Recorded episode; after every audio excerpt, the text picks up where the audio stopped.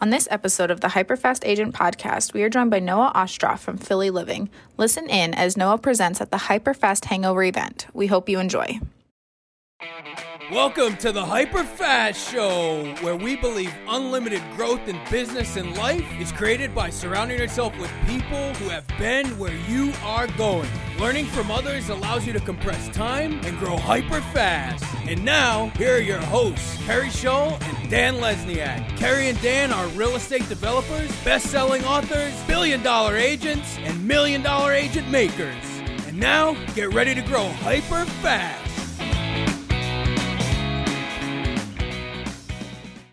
So Noah, tell everyone just a little bit about yourself. You're a complete beast. Well, I my name is Noah Ostroff from Philadelphia. Typically, when people ask me that question in real estate, really what they want to know is how many houses we've sold or how much business we do or any of that stuff. That's not usually the stuff I like to talk about because that's just a byproduct of of really everything else we like to everything else we do. But you know, if you really want to know about me, I like to I like to travel. I like to have fun. I like to be different, um, and I like to try to reinvent the way that things are being done and trying to figure out all the different aspects of real estate and how they tie into into each other.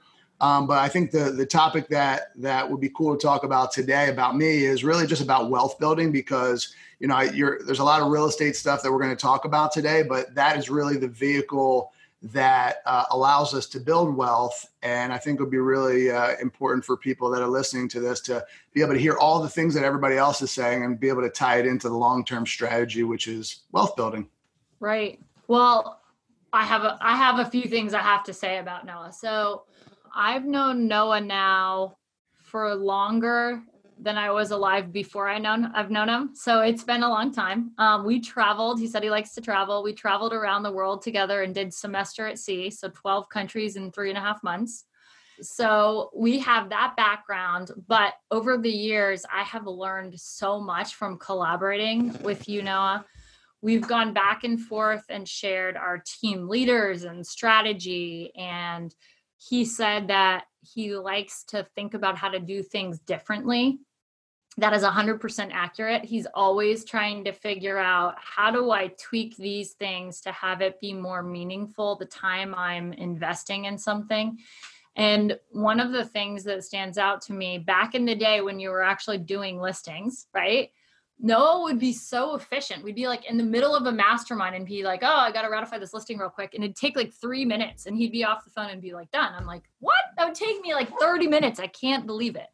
So I think you've figured out how to compress time. And from a wealth building perspective, I don't know if you remember, we took the train and we met in the middle somewhere. I think we met in like Baltimore and had coffee and you said hey when you were looking at my wealth like what was going on and we're totally open book with p&l's with numbers with everything you said keri i feel like you're missing the long term multifamily part of the, the wealth building strategy. And so he was able to look at my portfolio and my vision and my plans and really diagnose. And that's part of what set Dan and I on the trajectory that we're on right now in the development space, right? So I so appreciate that. For anyone watching that says a wealth building strategy, like what does that mean? Just help them understand what we're talking about with that. So when we when we talk about wealth my definition, I don't know if I came up with this or not, but this is what I say. Wealth is about having $1 more of passive income than you have in personal expenses.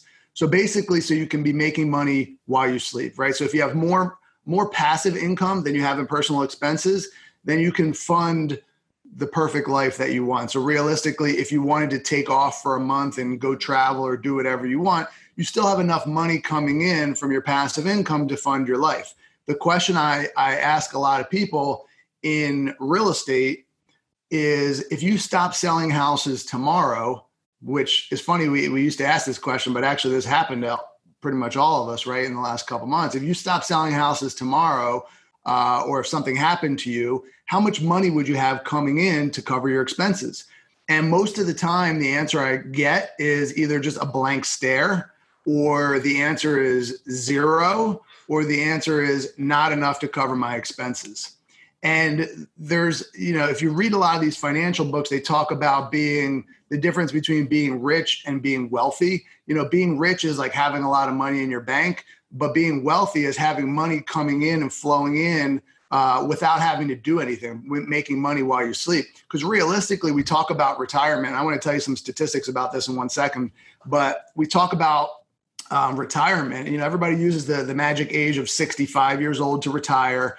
So everybody say, all right, when I'm 65 years old, I'm going to retire. But realistically, if you had enough passive income coming in to cover your expenses now, you could technically retire with zero dollars in the bank because you would never need to tap into your savings to fund all your expenses because you have the passive income coming in.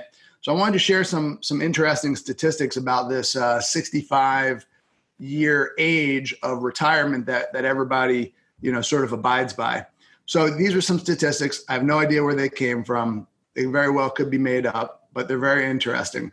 So 36% of the people never make it to their 65th birthday. So everybody's planning for retirement. You know, I'm not going to travel till I get to be 65. I'm going to do all this cool stuff when I'm 65, you know, all that stuff. 36% of the people never make it to their 65th birthday. 54% of people, by the time they turn 65, are living on family support or government support.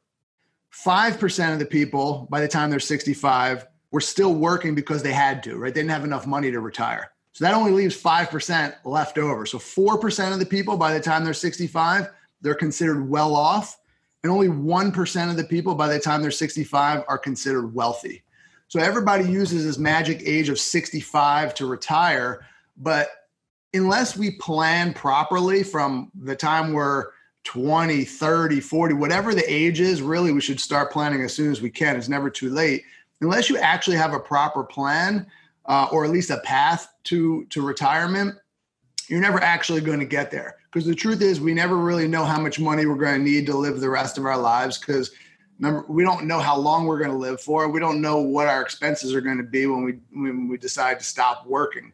So if we have and if we know how much money we have coming in passive income before the next year ever starts, we can obviously manage our lives around that. So I'll I'll leave that there for right now. We can dive in we can dive in deeper.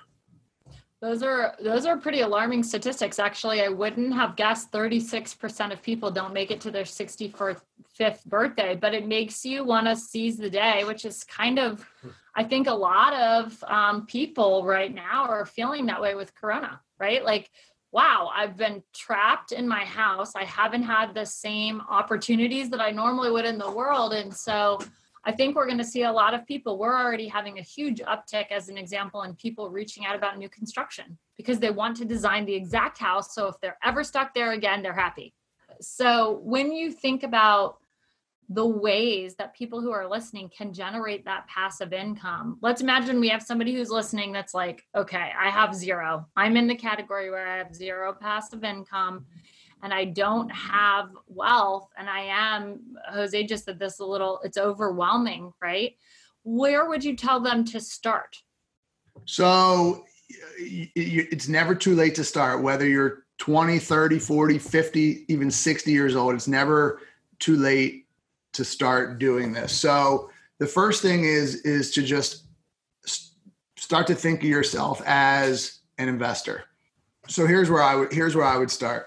Figure out what avenue you want to invest in. So actually let me take a step back from this. So figure out what the end game is going to be for you. So that could be figuring out what a what revenue streams you want to have. So from the outside, I always tell people from the outside, it looks like I'm playing the same game as everybody else. Let's just try to see how many houses we can sell, who can sell the most houses. That's actually just one piece of my overall strategy. Selling houses, the real estate team is just one income stream that I have. Owning the brokerage is another one, title company, mortgage company, insurance company. These are all different income streams. Other businesses that I have. I do development. That's another income stream. I, I do um, and then with the end game to all of that is the the rental properties that I own, which is the passive income, right? So so take your job, whatever your job is, whether are most of the people on this call real estate people, Keri? Yeah. Yeah. Okay.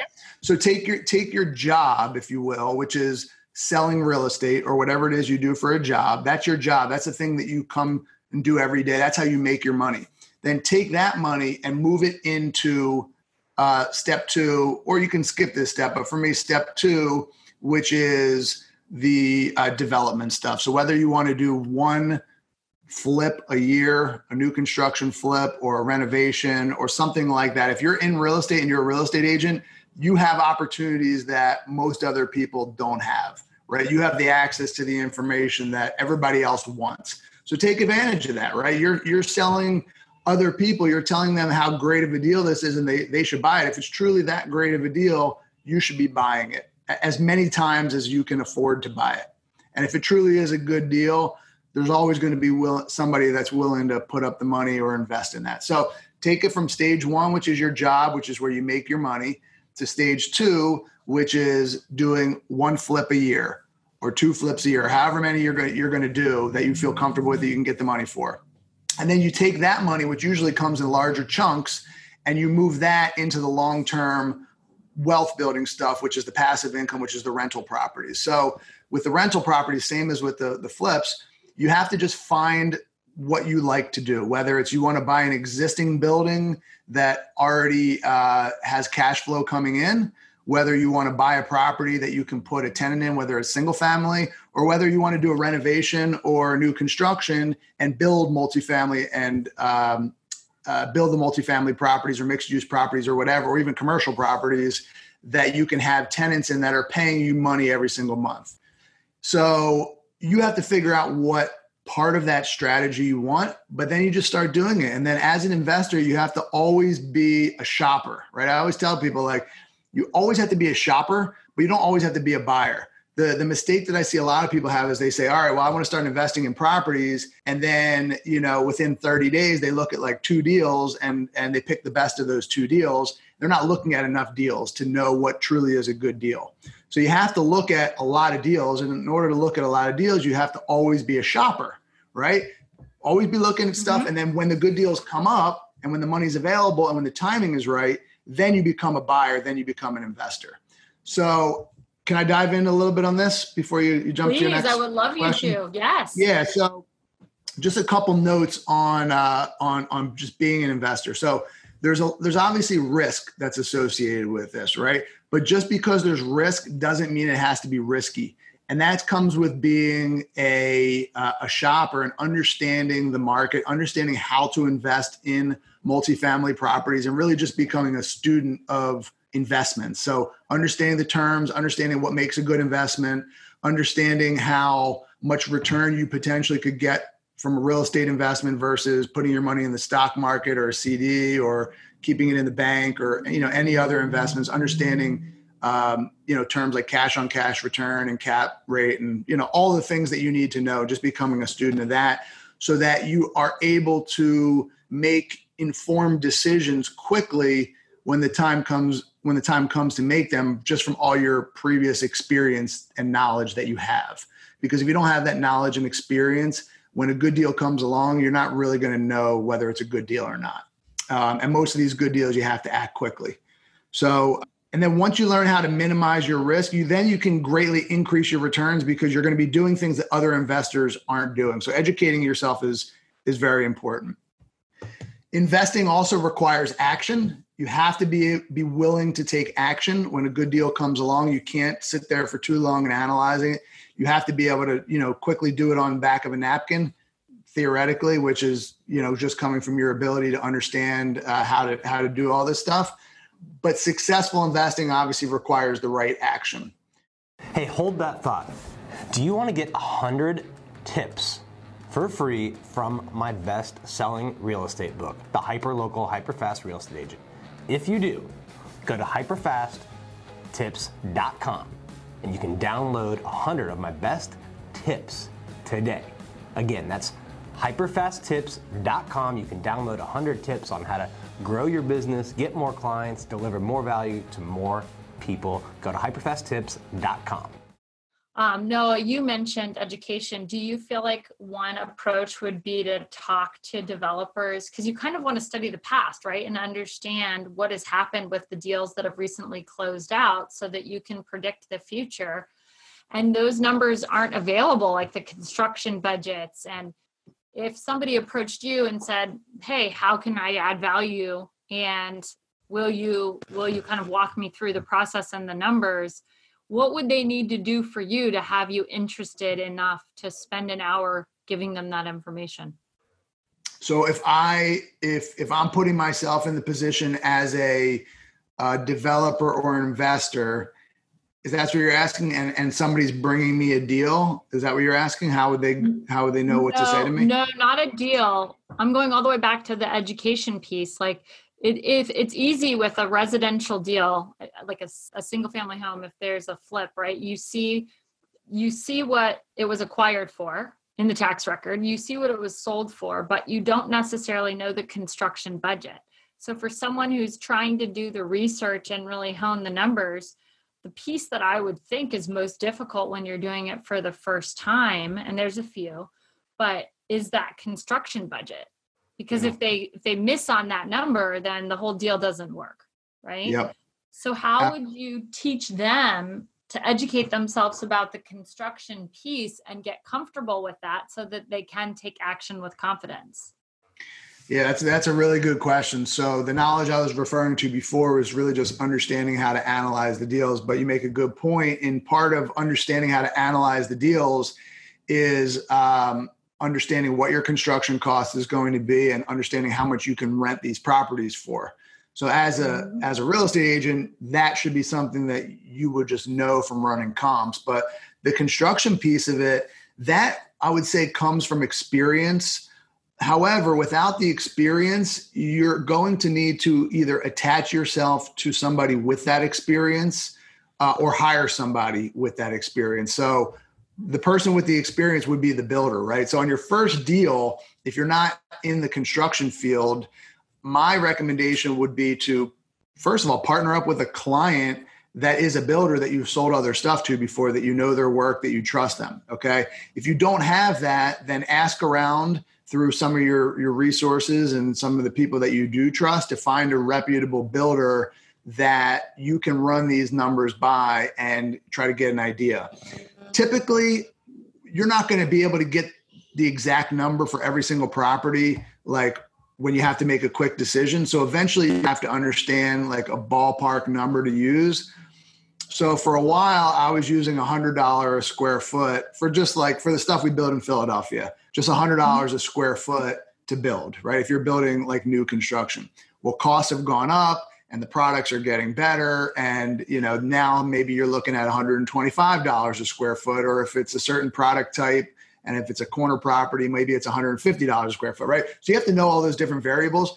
But I guess the quick answer would be is just talk to a builder or developer that you know, somebody that understands their numbers well, that you can show them the product that you're looking to do or what you're looking to build and get their take on how much it's going to cost to build and do that and use them as a resource for the first X number of deals until you feel comfortable enough to be able to spit out the numbers on your own. Until you actually have done it yourself and know what the costs are actually going to be. And then from experience, you you you know. And you only really know what things are going to cost from doing the same product type over and over again. I mean, even me, you know, I've probably built you know over 500 places myself and unless i'm doing the same product like a single family home or a multifamily building that's the same thing the costs are not the same. If i'm doing a 25 unit building the costs are going to be way different than a 10 unit building or a 3 unit building. So and i can tell you i've been off by a lot. I've been off by yep. a lot on projects and some projects i've been under on. So you know if you do the same thing over and over again that's how you become the expert at it. In, in most markets people, if you don't know the builder to go to, like you can go to real estate investor meetup groups. There's there's a ton of them, I think, and you know, in most people's markets. Like we've been running one for about half a year now. I'm sure you've got a bunch in Philly as well. So that's that's a good place where you can meet other investors, builders, contractors, etc. Yeah, that's a great suggestion. Another thing, and both of you guys actually are amazing at this. Noah, you mentioned earlier hey, if you don't have the money, the money is there for a good deal. And I know what you meant by that. But for somebody who's never done a syndication or never raised money from somebody else, can you walk them through? Let's imagine you know they need $300000 uh, to do the flip that they want to do or $400000 how would you structure that to attract the right investor yeah, so that's a question I get a lot where you have people that want to become investors and start building their wealth, but they don't have enough savings, enough cash to be able to do that. So you don't want somebody like, if you are one of those types of people, that doesn't mean that you can't do those deals. So the the biggest value that you bring to the table as a real estate agent is is the deal, being able to find the good deals. That is the biggest value that you can bring. So if you have a good property that actually is good, and in Keri's example, if you need four hundred thousand dollars to do this, there's ways you can structure it. So I'll give you I'll give you one simple example, uh, and there's so many different ways you can do this. I'll give you one example, maybe I'll give you a couple examples. Let's say you need four hundred thousand dollars. Let's say that's the total equity that you need. So let's just say that four hundred thousand dollars represents twenty five percent of the total cost of the project. So that means you're going to get a bank to finance the other 75%, right? So this is this will be a big project. So 400,000 represents 25%. So you need 1. Point, so the total project cost in this example that you gave will be 1.6 million dollars. So whether that's a combination of acquisition acquisition and construction or maybe this is a, a stabilized property that already exists and you don't need to do construction. Let's just say it's 1.6 okay. million dollars all in. Well, you need 20, okay. typically 20, 25% down, and then the bank will finance the other 75%. Sometimes banks will go as high as financing 80, sometimes they want 70, but let's just say 25, 75% is what the bank will finance. So you need 400,000 in equity. That's what you have to come to the table with. You don't have 400,000. What do you do? So there's a number of different ways. You can you can go out to friends, family, you can go into a builder, maybe a builder that has money, you have to find somebody that actually has the money, right? So that's that's the key is actually going out and finding. And Keri, you could probably talk more on syndications that that I than I can because I usually just go to people that I know to get the money. But on a deal like that, you can say, hey, the, the me bringing the property to the table is worth X amount of dollars, or maybe you're going to roll your commission into the deal, and on you know a million dollar property, the commission could be make up a number 20 30 40 thousand dollars you could potentially roll that into the deal as your cash contribution. Um, and maybe you're selling it or maybe you're renting it or maybe you're managing the property. You can roll all that stuff in as your contribution. So let's say all your contributions add up to $200000 whatever. I'm making up a number $200000 and maybe you say because you found the deal you're going to put a premium on top of that and maybe now you're saying $300,000 is what you want your cash con- your your contribution to be. Now you have the person bringing the cash to the table of 400,000. So now you add those two up, you have 400,000 plus the 300,000, that's 700,000. So 300,000 divided by 700,000 is whatever percentage and 400,000 divided by 700,000 is whatever percentage and that becomes the percentage of ownership that each of you has in the property. And you can do it 50 50. You can, I'm making up percentages, but you can do it however you want. And there's a, you know, you look at these things at just like any partnership or any business where it's, you have a pie, right? And in that pie, there's different roles and responsibilities that need to get done. So you figure out what the roles and responsibilities are going to be, who's going to do those, and you divide them up. One of the roles and responsibilities might be bringing the money to the table. One of them might be building the property. One of them might be finding the deals or managing the sales or you know any number of operational type things. So you figure out who's going to do what and you figure out what the percentages are going to be and you do it that way. That to me is how I typically do my deals. Keri, I know you you got you and Dan are better at the syndication stuff. I don't really do much of that. So you you know if you want to talk about that. Well, you do so much development. I mean, and i feel like going to friends and family is how we started doing it. We just we just have structured it now and dan's the one who is the master strategist when it comes to how to structure it. But a lot of times we do a 15% preferred um, rate of return and so it just outproduces what they could get in the stock market so it becomes very easy to attract them to the deal. And that's yeah. just that's the cleanest way that we've done it um, and the simplest way to explain to investors. And then there's no ownership percentage or anything like that. Um, so that's one way that I would approach it. And people are looking for another solution outside of the stock market for sure.